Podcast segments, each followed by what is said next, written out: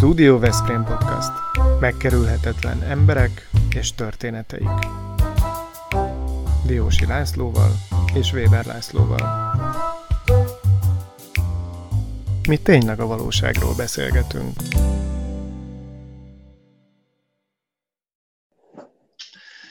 A mai beszélgető partnerünk Jankovics Éva, eh, írónő, aki Veszprémben él, Miért mosolyogsz ezen Éva, akinek öt könyve jelent meg, és nem is akármilyen érdeklődés mellett, azt írónőnek hívjuk, és büszkék vagyunk rá. Köszönöm szépen. Szeretettel üdvözöllek benneteket. Kedves írónő. De egyébként azért tegyük hozzá, hogy sokan ismernek úgy téged, hogy Kovács Gyuri bácsinak, Veszprém szeretett főorvosának a felesége vagy, aki egyébként nekem hosszú időn keresztül a házi orvosom volt. Mondhatnám, hogy félig meddig ilyen pótpapám, hiszen sokféle dolgot megbeszéltem vele. Ő az alapellátási intézménynek is vezetője volt. Gyuri bácsi ott van valahol mögötted? Igen, itt van a háttérben. És nem tud nekünk integetni egyet? Meg a Gyuri bácsi egy pillanatra. Gyere, légy szíves, Gyuri. Tehát ez a műsor nem történhet ja, meg hát úgy, hogy a Gyuri bácsinak ne incsünk egyet. Igen, így eljártam. Szervusz, Gyuri bácsi! Szervusz, proklatikám! Most, most nem rólad szól a történet, hanem kedves feleségedről. Leléphetek? Úgyhogy, igen? Leléphetsz, igen. Jó. Szia. Szia. No, Hát most el kell árulnom valamit a kedves nézőinknek, hallgatóinknak.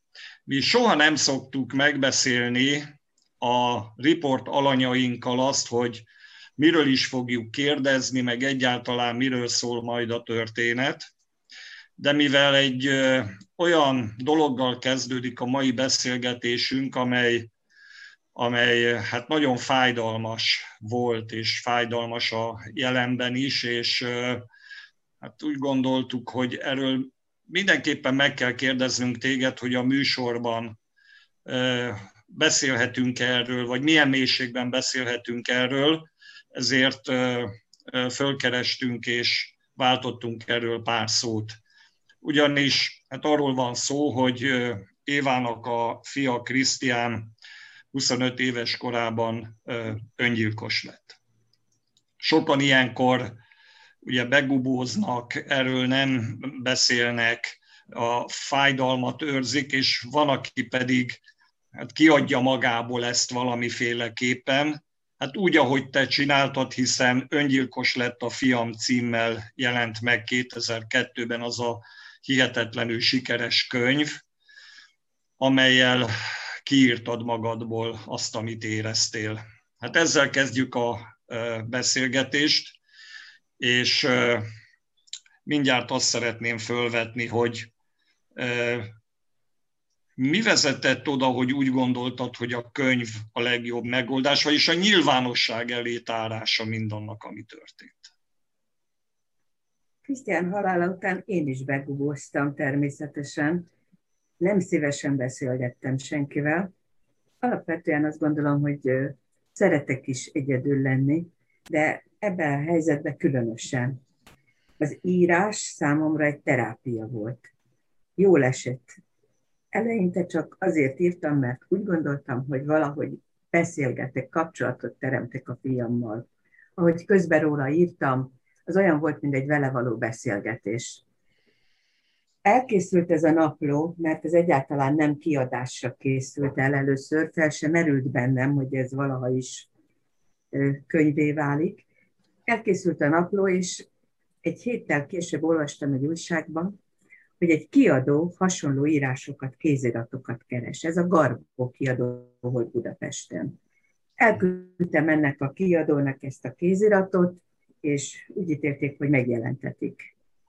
Akkor ez a könyv meg is jelent, és ez nagyon sok kérdést vetett fel. Sokan megkerestek, egyrészt a médiák részéről is, hogy a média részéről is, hogy miért írtam meg, jó, hogy megírtam, túlnyílt voltam, nem szoktak ennyire nyíltan beszélni erről általában, de megkerestek az ország minden részéből is, amikor hallották televízión keresztül, hogy jelent meg egy ilyen könyv, akkor keresték, megvették, de nem csak Magyarországról, hanem érdekes módon a Vajdaságból, tehát ahol magyar nyelven beszéltek onnét, és hallottak róla, azok mind megkerestek, és elmondták nekem, hogy az ő családjukban is előfordult ilyen, az ő gyerekük is meghalt, de eddig nem mertek erről beszélni senkivel. És ahogy én ezt most leírtam, ez olyan volt, mintha az ő gyerekük halálát írtam volna meg. Mint hogyha megosztottam volna a fájdalmat. Mert úgy érezték ők, hogy ezt hogy valaki van, aki meghallgatja őket, vagy akikkel egy diskurzus lehet folytatni. Igen, vagy, mert... ami, vagy ugyanazok az érzések jelennek meg a könyvben, de hát akkor ez azért arra is rávilágít, hogy valahogy akivel ilyen történik, annak nincsen meg a lehetőség egy megfelelő terápiára. Alapvetően. meg, és nem is szívesen beszélnek róla.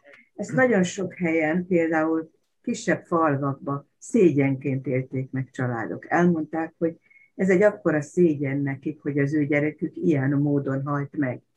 És ezt nincs kivel megosztani, nincs kivel feldolgozni. Uh-huh. Én közel 60 családdal beszélgettem akkoriban. Igen, igen, igen, és azt kell mondjuk, hogy egyébként ez a probléma jelen van nagyon régóta. Jelen van. És igen, nagy számban. Én most, ahogy mi beszélgettünk veled a napokban, utána néztem a legfrissebb adatoknak, és azt látjuk, hogy bizonyos szempontból csökkent az öngyilkosságok száma, de van egy korcsoport, amin belül nincs csökkenés gyakorlatilag. Ugye a fiatalok körében nem csökkent az öngyilkosságok száma, és mindenképpen oda kell figyelni erre a dologra. Én arra szeretnék rákérdezni, Éva azt mondják, ezt olvassuk szakirodalmakban is, hogy a megküzdés, a szenvedés feldolgozása az egyfajta transformáció az emberben, és nem ugyanaz lesz, miután elvégzi ezt a gyászmunkát, mint ami volt, hanem ez egyfajta fejlődést jelent. Te hol érzed magadban ezt a változást? Mi az, amitől te más vagy, mint előtte, és nyilvánvalóan pozitív irányú elmozdulásokról beszélhetünk itt alapvetően.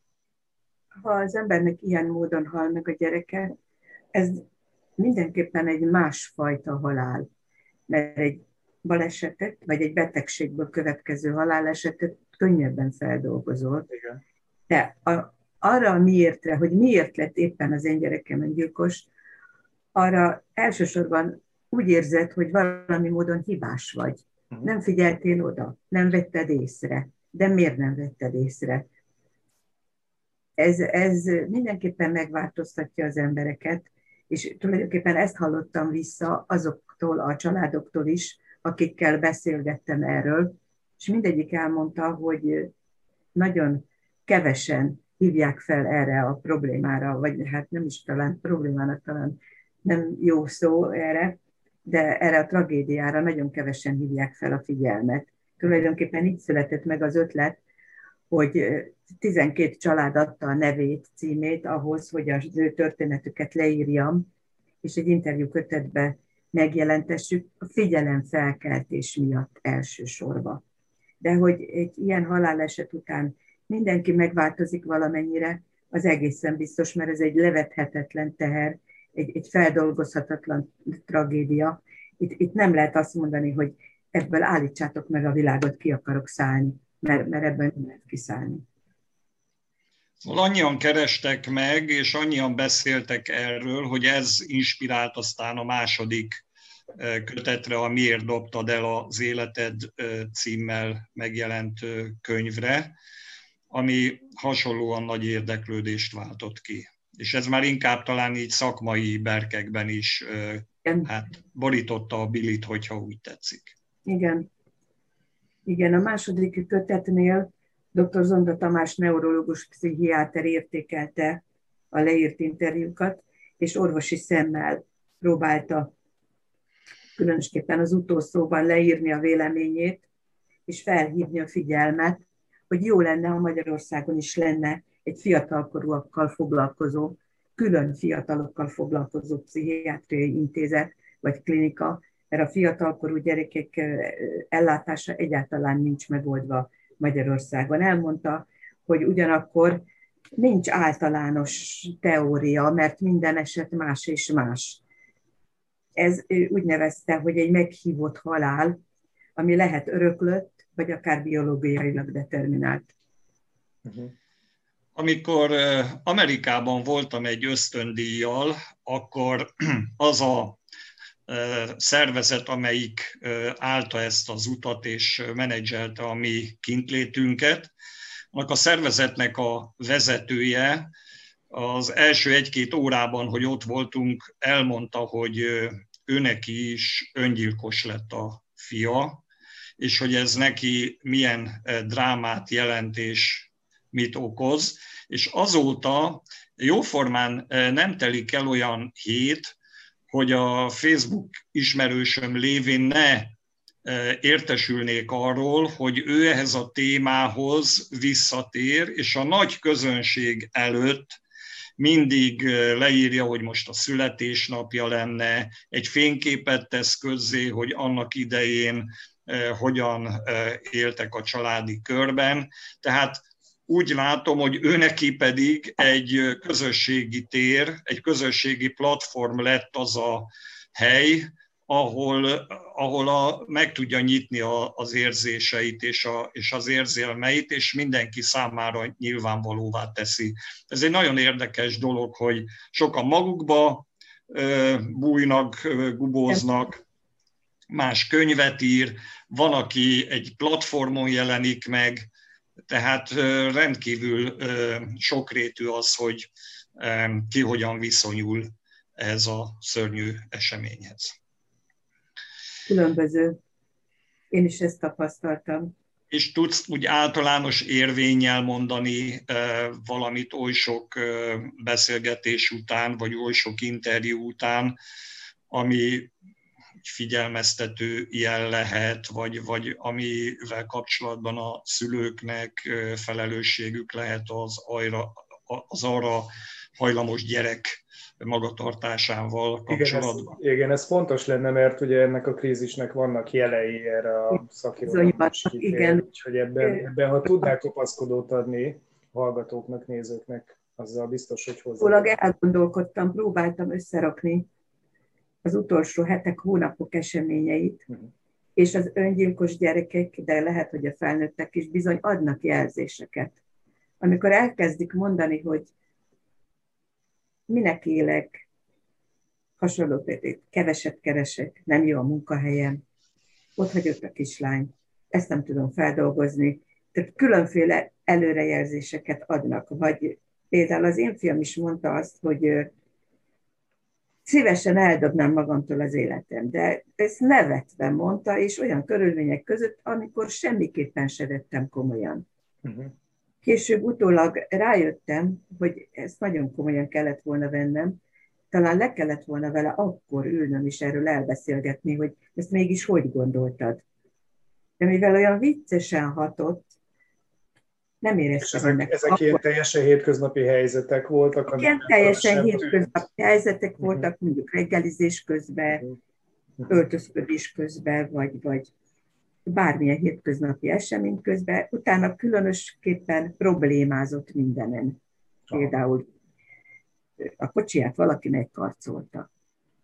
Ez nem egy nagy probléma, ha azt vesszük, de ő még három hét múlva is forgott körbe-körbe körül a probléma körül, és akkor már nekünk is furcsa volt, hogy most hagyd abba át, már réges-rég elfelejtettük, már mi azt tudjuk, nem is emlékszünk rá, hogy megkarszolták a kocsit, de ő még mindig erről beszélt. Most ezek utólag döbbentem rá, hogy már mind olyan jelek, amik egy deprimált állapothoz vezetnek. Lehet, hogy alapvetően benne volt ez a szuicid hajlam, ezt nem tudom, mert a családomban nem volt öngyilkos. Uh-huh. Ez a probléma, ugye mondtam, hogy lehet öröklött is, ahogy elmondta nekem a dr. Zonda Tamás, mert volt olyan család, ahol öt öngyilkos volt egy családon belül. Uh-huh. És én ezen nagyon meglepődtem és megdöbbentem. Ugyanakkor az esetek másik részében egy bizonyos élethelyzetből adódott ez a végtelen depresszió, ez a feldolgozhatatlan halálhívás. Tehát azoknál az eseteknél, amely nem öröklött, ott azt a tanácsot, vagyis illetve azt mondta ez a neurológus pszichiáter, hogy ott igenis van segítség, észre kell venni, fel kell figyelni, ha a gyerek másképp kezd viselkedni, ha túl szomorú kijelentéseket tesz, ha életuntá válik, ha, ha nem tud ettől a témától elszakadni, akkor igenis segítségre van szüksége, és erre igenis figyelni kell. Igen, Csak és akkor itt, itt, itt kell megerősíteni, hogy erről mi beszéltünk, hogy nagyon fontos ez a, az az intézményi háttér, ami Ez a baj, hogy kellene, egy beszélgetés alkalmával ezt nem lehet megoldani. Igen. De úgy se lehet megoldani, hogy felnőtt idősebb betegek közé betesznek. Lehet, hogy az idős ember az, az egy másik fázisban van. No. Nehéz, ebben nem, nem is talán nem is lehetne erről órákig beszélni, de talán ennyi elég, hogy egy képet kapjunk azért. Igen. Én azt szeretném megkérdezni tőled, hogy nyilván itt volt ez a szomorú, szörnyű esemény, meg aztán a, ehhez kapcsolódóan az inspiráció a következő könyvnek a megírására hasonló téma körben. De azért ahhoz, hogy valaki könyvet írjon, ahhoz kell elég nagy bátorság, mert ugye választékosan kell fogalmazni, stilisztikailag is meg kell felelni. Ezt már csak külön... egy másik szerző tudja, ugye itt, itt most két szerzővel beszélgetünk. Igen. Ugye? Jó, én, én csak egy ilyen bot csinálta egy könyves kis anekdótázó valaki vagyok, akinek még a könyvei se fogytak el. Remélem, úgy... hogy követi a többi. ja, igen, de szóval vetted akkor a bátorságot, hogy, hogy mm, ezt, a, ezt a könyvet, legalábbis ugye az első könyvet kiadjad. Mi előzte ezt meg? Neked voltak már irodalmi hajlamaid a gyerekkorodban, vagy a fiatal iskolás korodban? Hát meglehetősen grafomán voltam világ életemben. Gyerekkoromban meséket írtam, később kitalált fikciós Aha. történeteket.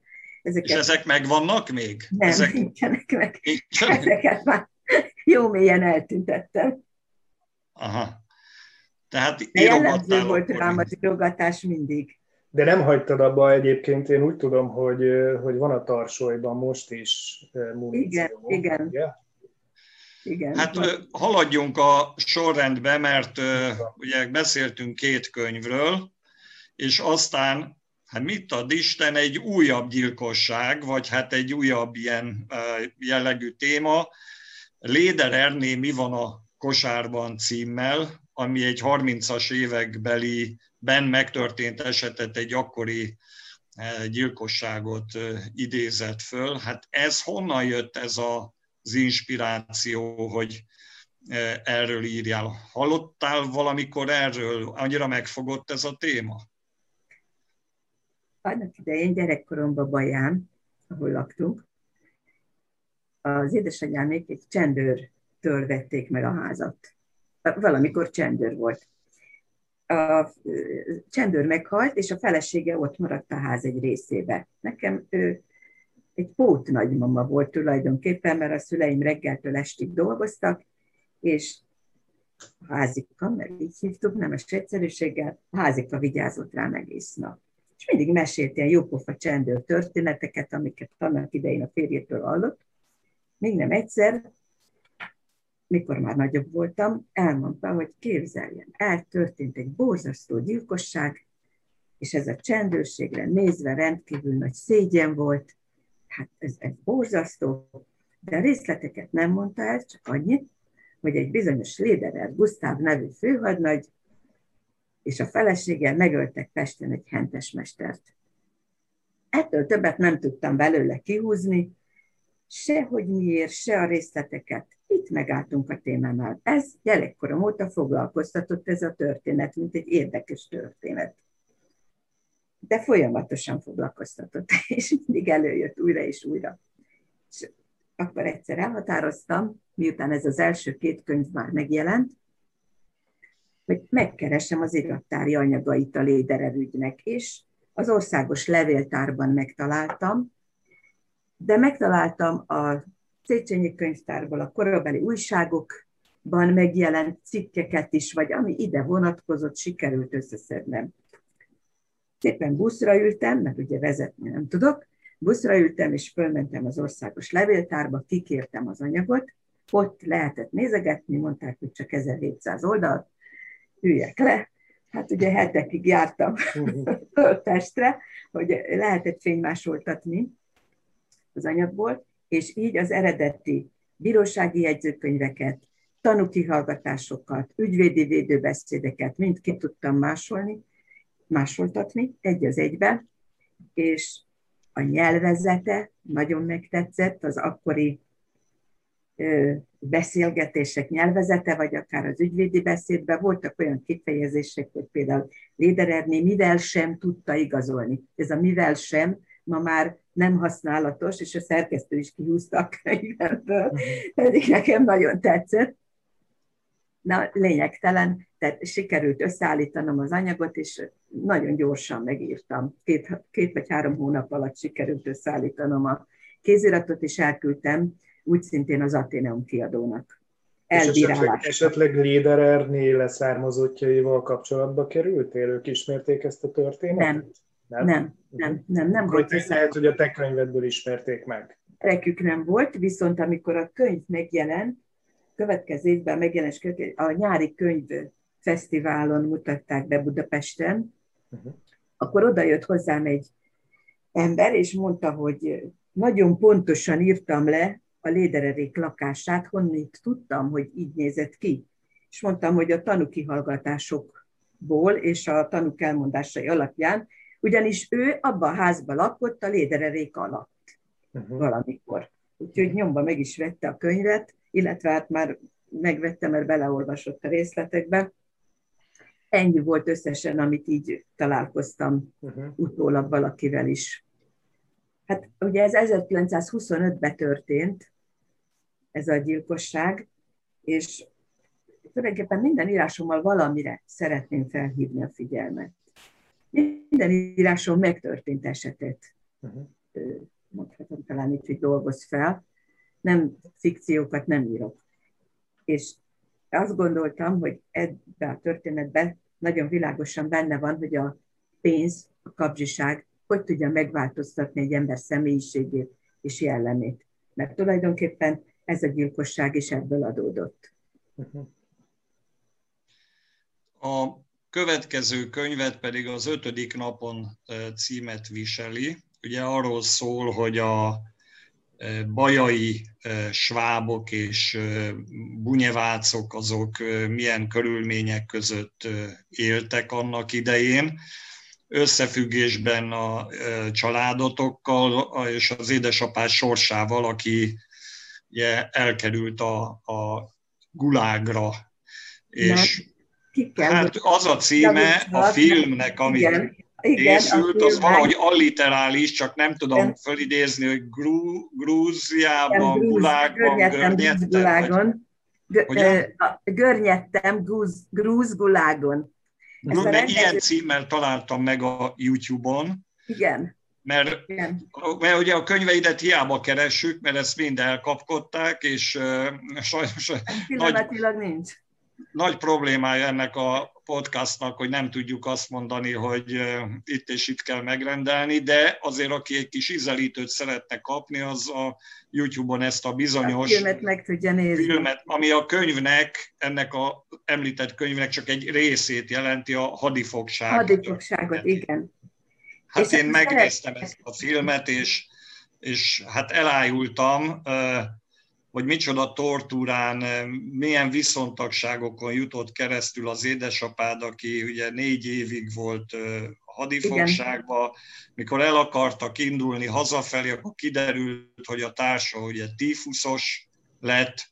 Na most akkor egy erkölcsi kérdés, hogy ha tífuszos, akkor nyilván nem mehetnek, ilyen, nem utazhatnak ilyen körülmények között a többiekkel. Igen. Ha viszont most megakasztja az utazást, akkor négy év után hogy fognak hazajutni? Hazajutnak-e egyáltalán a társai, és mit mondanak? Szóval nem akarom én elmondani a, a történetet, csak hát egészen elképesztő volt, hogy, ahogyan, ahogyan ezt leírtad. Gondolom ez is akkor egy igaz történeten, történeteken alapult, meg az, hogy itthon nem lehetett mondani semmit sem arról, ami történt, de hát akkor ti hogyan értesültetek ennyire a részletekről, amelyek annyira valósághűnek tűnnek, és biztos akkor azok is. Igen. Most, most már hosszas expozét mondtam, ez nem is egy ilyen kérdés, ez jó. hanem vélemény akár. Először is ez nem gulág volt, hanem a gupvi. Ugyanis a, nem, gulág, a... nem a gulágon volt, a gulágtáborokba, mert oda a bűnözőket vitték. Igen. Igen. A gupvi börtöneibe viszont a hadifoglyokat. Uh-huh. Kizárólag a hadifoglyokat. Uh-huh. Így ez a Grúziában, Rusztaviba lévő láger, Gupvi láger volt hivatalosan. És hogy hogyan tudtuk meg, azt kérdezted, ugye, a család. Igen. Nyilván édesanyám tudott mindent. Amikor ő hadifogság, vagy amikor ő hadifogoly lett, ugye Szombathelynél bekerítették őket, ő a szombathelyi repő, hortiféle repülő ezredben szolgált, és tulajdonképpen a, ez egy közel felderítő ezred volt, ennek a második százada Jáni Gusztáv vezetésével. És amikor itt fogságba került, menet közben Kolozsvár környékén ki tudott dobni egy cédulát, többen kidobtak egy cédulát a vonat ablakból, ahol címet írtak, és hogy hadifoglyok lettünk, és a kolozsváriak összeszedték ezeket a cédulákat, és hazaküldték Magyarországra a családtagoknak. Ez még ma is megvan, ez a, mit édesanyámnak küldött, hogy hadifogoly lett. Én ettől fogva két éven keresztül semmit nem tudott apámról, se egy levél, se egy üzenet, azt se tudta, hogy hol van, mert ugye akkor még megmondani se tudták, hogy hová viszik őket. Majd a harmadik évben volt először, hogy egy nyírfakérekből levágott levelező lapon üzenhettek, de csak annyit, hogy élünk, jól vagyunk, kész. Tehát ez volt az első üzenet. Amikor hazakerült, itt nem részletezem a hadifogságot, de visszatérek még rá, amikor hazakerült, megmondták, hogy senkivel nem beszélhetnek erről. Nem mondhatják el, hogy hol voltak. És akkor itthon először azzal találkoztak, egy megvetéssel, hogy ők a vörös hadsereg ellen harcoltak, ugye a porti féle hadseregbe.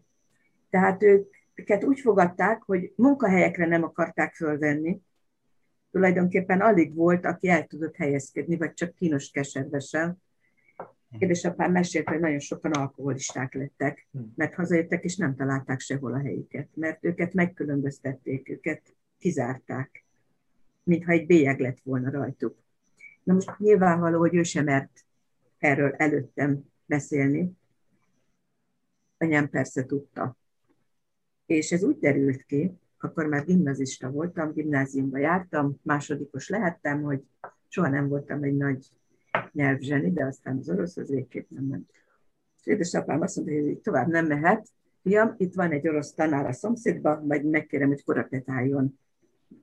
Az orosz tanár engem korepetált, és egy alkalommal, amikor kikísértük, kikísérte apám, hallom, hogy mondja apámnak, Isten, miért kell nekem ide járni, amikor te kiválóan beszélsz oroszul? Ezt ezért föl nem bírom fogni. Apám mondja, megmondtam, hogy én többet oroszul nem beszélek, egy szót ki nem ejtek a számon, úgyhogy a lányomat te fogod korepetálni. Mikor bejött apu, azonnal kérdőre vontam, hogy mindent hallottam, apu, mi volt ez? És akkor mondta, hogy na, akkor eljött az idő, és elmesélte, hogy ő hadifogoly volt. De amit elmesélt, azok nevetséges, mulatságos történetek voltak, hogy jaj, hát képzelt, hogy loptuk el a szomszédos tatároktól a tejet, a kecskét megfejtük, a babot leszettük. Hát végén úgy éreztem, hogy hát apám nagyon jól érezte magát, egy marha jó lágerba volt, lágernak hívták ugyan, dolgozgattak is ott egy kicsit, de alapvetően hát még balalajkázni is megtanult. Annyira összebarátkozott az egyik őrrel, egy Separenko nevű őrrel, hogy este, ugye volt Ararat konyak bőven, ott Rusztaviba az Ararát egy aljába, este énekeltek, muzsikáltak. És a magyarok a magyar nótákat, az oroszok az orosz nótákat, az őrök.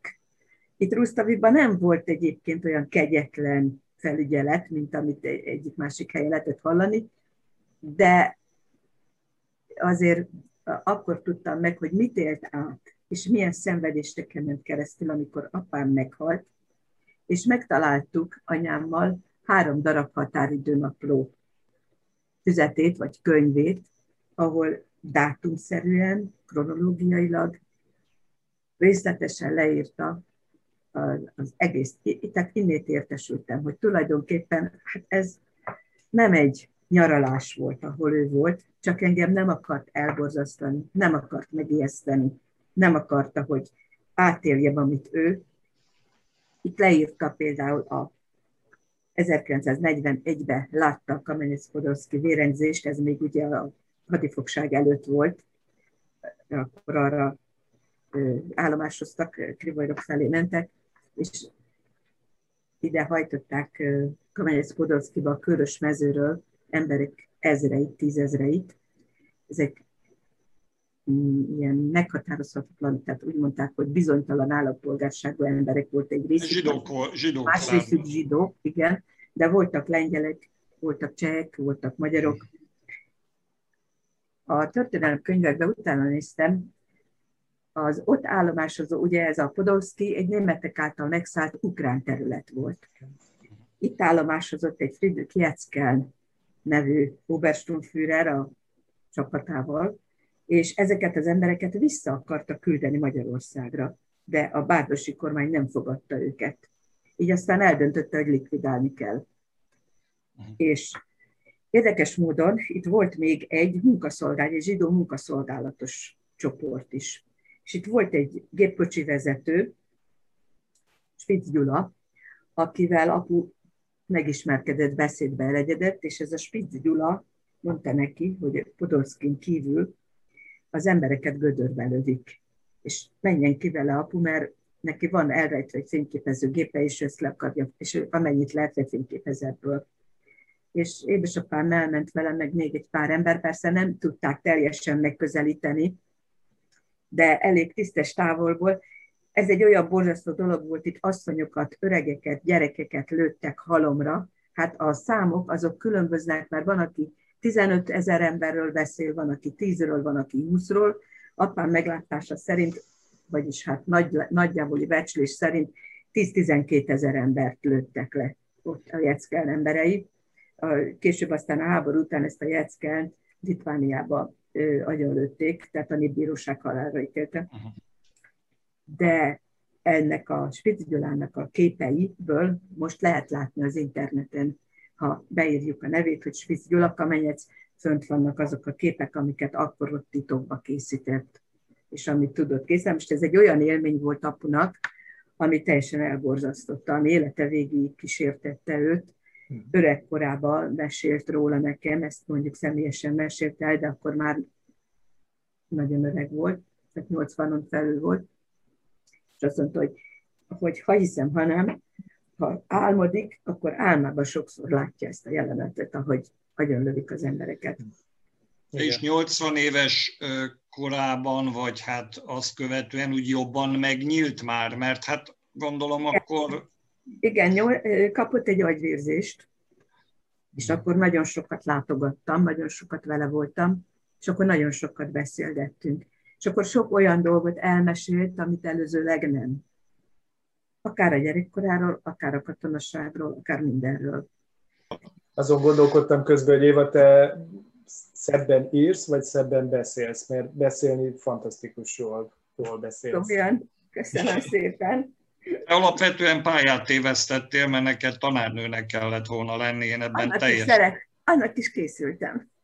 Aztán, Igen, ez, igen, és miért nem sikerült ezt így? Sajnos nem sikerült. Szerelmes lettem, és eljöttem oh. Veszprém. Oh. Oh. De ha, de ha már vissza, visszautazhatunk egy kicsit bajára, azt tudod-e, hogy van egy Veszprémben ikonikus alaknak számító figura, akivel téged összeköt a származásod, Latinovics Zoltánról beszélünk. Ő Bács Borsodon volt Ellenben bunyevát származású, tehát igen, bunyevát származású. van, és erről a bunyevát származásról egy kicsit beszélnél, mert erről nagyon keveset hallunk. Én most megnéztem, hogy az utolsó ilyen szám, népszámláláskor összesen Baján 260-an mondták bunyevácnak magukat. Hát nagyon kevesen Keves. maradtak, mert beolvadtak az én gyerekkoromba, eh, ahol mi laktunk, az a városrész, az csak bunyevácok által lakott városrész, különben még tudok említeni egy híres bunya, sok van, de még tudok említeni az Obádovics Gyula féle matematikust, igen. Obádovics Gyula matematikus, Igen. nem féle, hanem Gyula matematikus. A féle az a könyv, amiből mindenki Igen, az a könyv. A 70-es, 80-as években. Igen, aki még mindig él, 94 vagy 95 éves, és nagy szeretettel adtak ki egy könyvet most a bunyevácokról, Baján, ami Gyerekkoromban a zenét jelentette a bunyevásság elsősorban, a szokásaikat, a népviseletüket, mert nagyon szép népviseletbe jártak a bunyevác lányok, asszonyok, és az a tánc, a kóló, az nagyon közel áll hozzám, és, és imádom táncolni a mai napig is. És az De ő nyelvüket?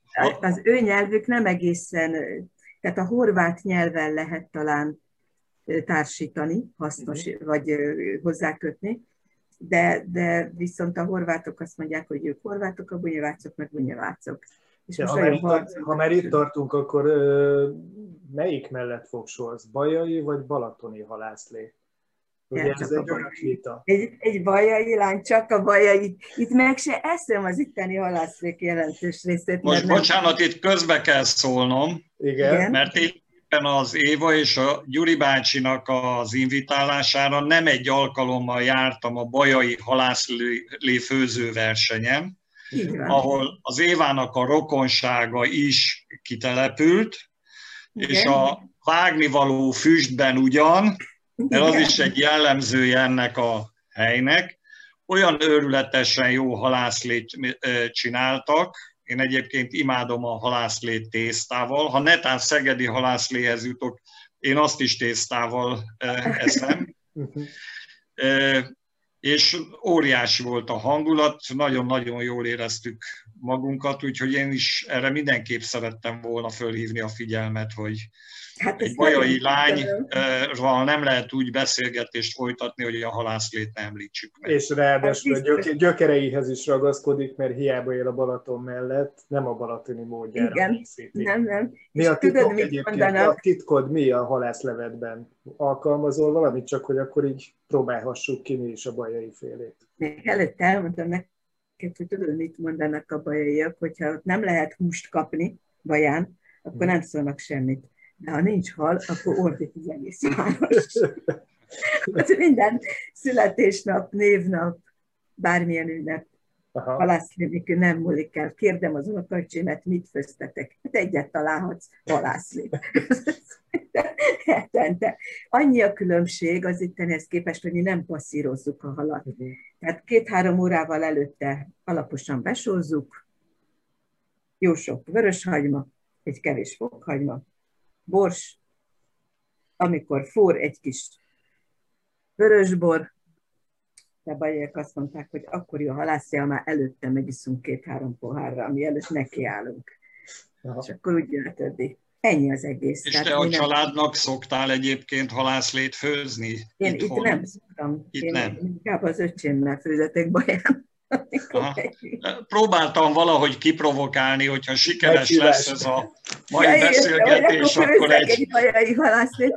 Hát megkísérelem, kedvetekért, ha akarjátok, csak bajai tésztám nincs pillanatnyilag, az elfogyott, és a piacon nem lehet venni. Hát ez felháborító. Körbe szaladtam pedig már kétszer, de sajnos nincs.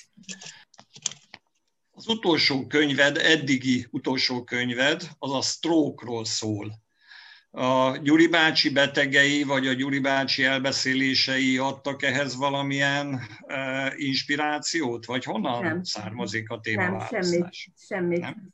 Az édesapám volt stroke beteg, és ugye uh-huh. én rendkívül ragaszkodtam az édesapámhoz, nagyon szerettem, tehát sokat látogattam a betegsége idején is, ami tulajdonképpen testi bénulásban nyilvánult meg nála, és a kórházba egy bácsi, aki mellette feküdt, az mesélte el ezt a történetet, hogy ő mit élt át, mert egyik pillanatról a másikra megkapta ezt a félelmetes betegséget, a sztrókot. És hirtelen, amikor a kórházból kiadták, óriási gond volt a családban, hogy ki fogja gondozni. Tulajdonképpen ez egy frász jelenség volt a családtagoknak, mert egy béna embert nem könnyű otthon ápolni. Akkor, amikor a családtagok dolgoznak, iskolába járnak, se idő, nagyon nehéz találni is valakit, aki... És a bácsinak ez volt a legnagyobb félelme, és ez úgy megragad bennem. A részletek, a betegség részletei, azokat meg az apun láttam, és úgy akartam ezt a könyvet megírni, nyilván nem orvosi szemmel, mert hiszen nem vagyok orvos, hogy szembesüljön, egy tükröt szerettem volna tartani az orvosok elé, a nővérek elé, a beteg elé, a családtagok és a hozzátartozók elé. Hogy mindenki egyformán érezze át ennek a betegségnek a fontosságát, a súlyosságát.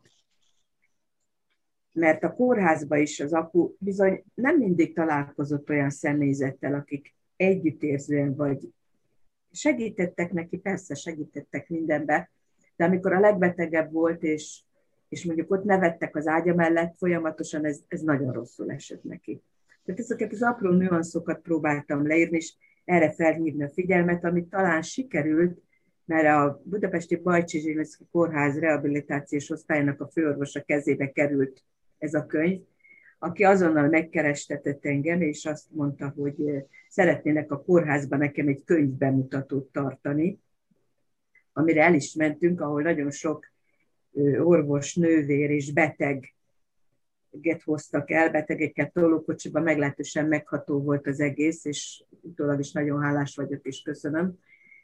És elmondták, hogy egy olyan fontos témát, egy olyan tabu témát feszegettem ebbe a könyvbe, amiről nem, nem szeret senki se beszélni, de mégis egy akkora gond a családokba, és a betegeknek valamilyen reményt ad, hogyha beteg is lettél, ha meg is kaptad a sztrókot, de azért még nem kell feladnod az életedet. Van remény arra, hogy meggyógyulj. Van remény arra, hogy hasznos legyél. Tulajdonképpen ezzel a céllal is írtam meg ezt a könyvet. Annak ellenére, hogy nem vagy orvos, de mégis meghívtak a Stroke társaságnak a Igen. konferenciájára, Igen. ahol ahol előadást tartottál. Ez azért eléggé ritka dolog, hogy nagyon, egy nagyon nem szakmabeli mondja el, hogy ő mit Igen. tapasztalt és mit gondol erről. Igen, nagyon ritka, és nagyon megköszönték ott is, és hasznosnak ítélték ezt a könyvet, és ez nekem nagyon nagy öröm volt. No, azt szeretném megkérdezni, hogy ezeknek a könyve, most kedvet csináltunk a könyved olvasásához, és nincsenek könyvek.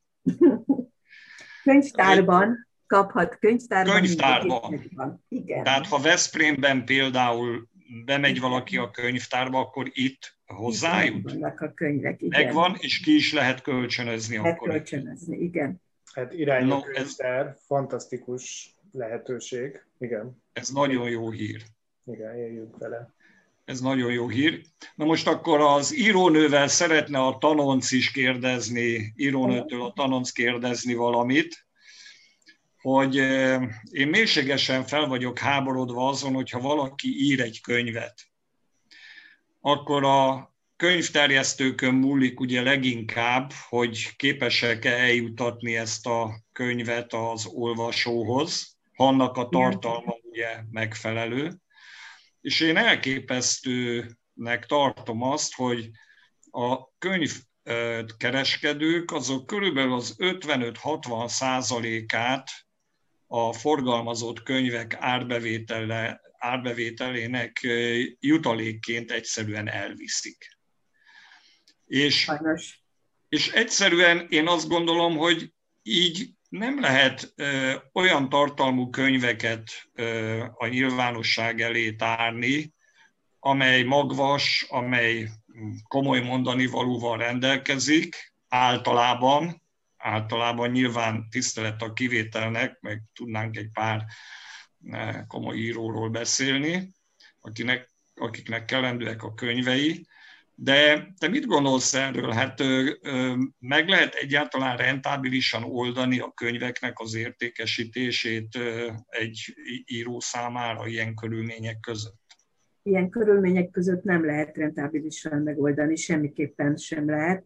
A kiadók is ezért óckodnak és félnek. Például a Latinem kiadó, aki ugye három könyvemet jelentette meg, most felfüggesztette a kéziratok fogadását, éppen azért, mert félnek attól, hogy remitendába ott maradnak a könyvek. Erre nem tudják eladni. Egyrészt a könyvek is drágák, de a kiadónak annyi sok feladata van a könyvvel, ami nincs arányban az eladással.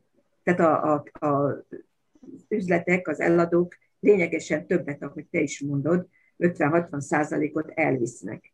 A másik 50 százalékon kell osztozni az írónak, a nyomdának, a tördelő szerkesztőnek, a szerkesztőnek, a mindenkinek, aki részt vesz a könyv kiadásában, mert talán kép van benne, rajz van benne, akkor az is mind, abban az 50 százalékba kell, hogy beleférjen. Így boldog az, boldog az, aki egyáltalán, egyáltalán valami kis hasznot tud elkönyvelni Igen. egy, egy, Igen. egy könyv. Tehát ez inkább csak hobbi. Különben is tudod, mit mondott Mario Vargas Llosa, az egyik kedvenc perui írom, hogy az írás az egy nagy kaland. Ezt vagy kalandból írjuk. Igen, igen. Utolsó kérdésem Éva hozzád, nem feltétlenül a könyvre gondolok, de milyen kalandra vágysz leginkább most a következő időszakban, amit, amit úgy nagyon szívesen bevállalnál, elfogadnál?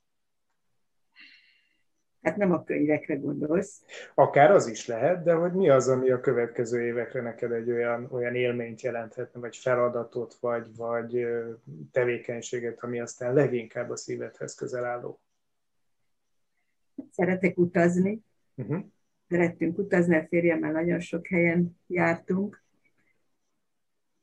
Most ugye a pandémia miatt is, meg egyéb más miatt is nyilván az utóbbi években erre már nem került sor mi az, ha ezt most meg kellene fogni, most megleptél ezzel a kérdéssel, mert hirtelen szeretnék még írni, szeretném, ha azt még kiadnák. Na, de mit, mind dolgozol? Vannak a fiókban írások, amelyek esetleg kiadásra vállalnak, és megtudhatnánk-e, ha vannak, akkor hogy ezek milyen témával, mivel foglalkoznak? Van egy novellás, gyűjte, novella gyűjteményem, ami szintén egytől egyig megtörtént esetek alapján íródott. Uh-huh. Ez akár napjainkig, ez, ez az 1930-as évektől napjainkig lévő történetekből válogatás. És van egy másik gyűjteményem, amire szintén nem találok kiadót, ezt már régebben, 20 évvel ezelőtt elkezdtem, holokauszt túlélőkkel leírtam a történeteiket, és ezekben is szintén vannak versek, novellák, amiket nem én írtam, hanem akiktől kaptam az anyagot. Uh-huh. Ez is egy érdekes történelmi szempontból, nagyon érdekes gyűjtemény. Mármint, hogy verseket, verseket is írsz nem én, hanem akiktől kaptam. Az interjú alanyok, igen. igen ők egyébként Veszprémhez kötődő... Van olyan is, a Füzesi Laci bácsit, itt többen ismerték Veszprémbe, mert nagy sportoló volt, de, de van bajai is benne, több, azután van rokoni vonalon is, és vannak, akik levelezéseket folytattam Izraelbe, magyarokkal, akik túlélték, átélték, megélték, uh-huh. és Izraelbe telepettek le, és adták a történetüket. Ott Izraelben volt két írónő, a, az írásaikat meg a könyveikat megjelentek, és ők adták a verseket, vagy akár konkrét novellákat, hogy ezeket is tegyen bele a kötetbe, ha megjelenik, de sajnos nem jelent meg. De nagyon szép történetek is vannak benne. Éva, azt kívánjuk nektek a Gyuri bácsival, hogy sokat utazhassatok, utazzatok, ha még lehetséges, minél többet. Azok a könyvek, jegyzetek, azok ne a zíró asztalban porosodjanak, hanem jó lenne majd látni őket. És végül pedig jó egészséget nektek, vigyázzatok magatokra. Nagyon élveztem a beszélgetést, reméljük, hogy így lesznek a hallgatóink és nézőink is vele. Köszönjük. Nagyon szépen köszönöm a meghívást. Nagyon, nagyon fantasztikus erő jött belőled, úgyhogy ezt is köszönjük szépen, érdemes. Én is köszönöm a beszélgetést. Köszönjük, szia! Szia, szervusztok!